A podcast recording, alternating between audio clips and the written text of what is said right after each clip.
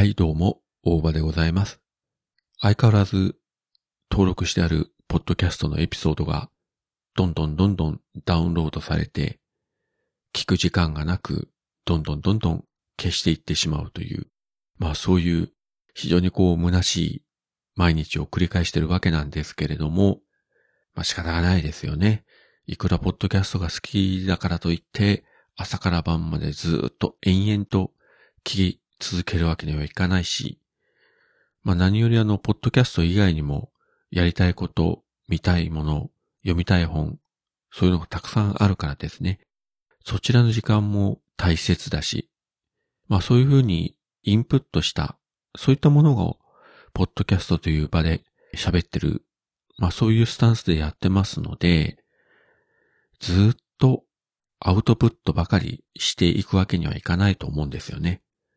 そうするとそのうちにあのガス欠を起こして何も喋るものがなくなってしまうと。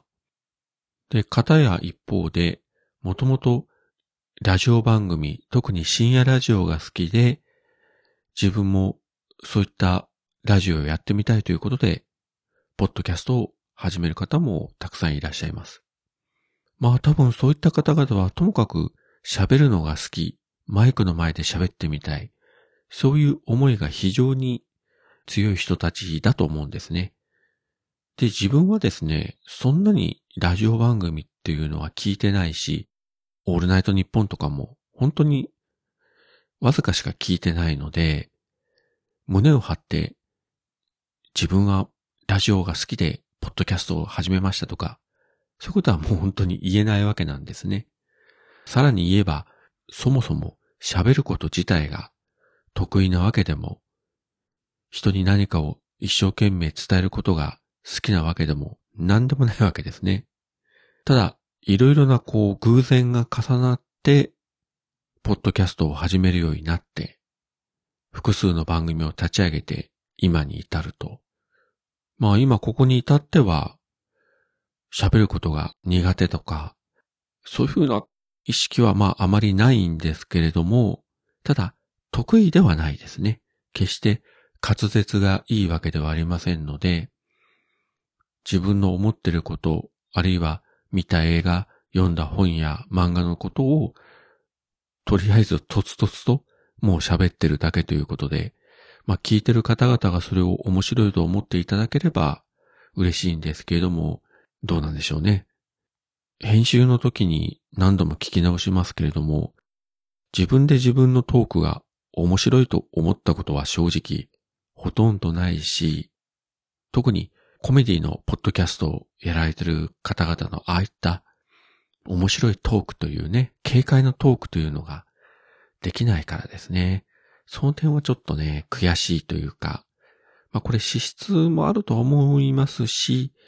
声質もあるのかなと勝手に思ってるんですよね。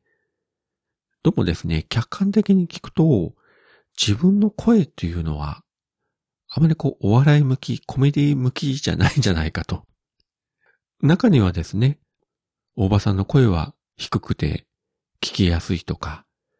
えー、寝る前に聞くといいとか、いうあのお言葉をいただくこともあるんですが、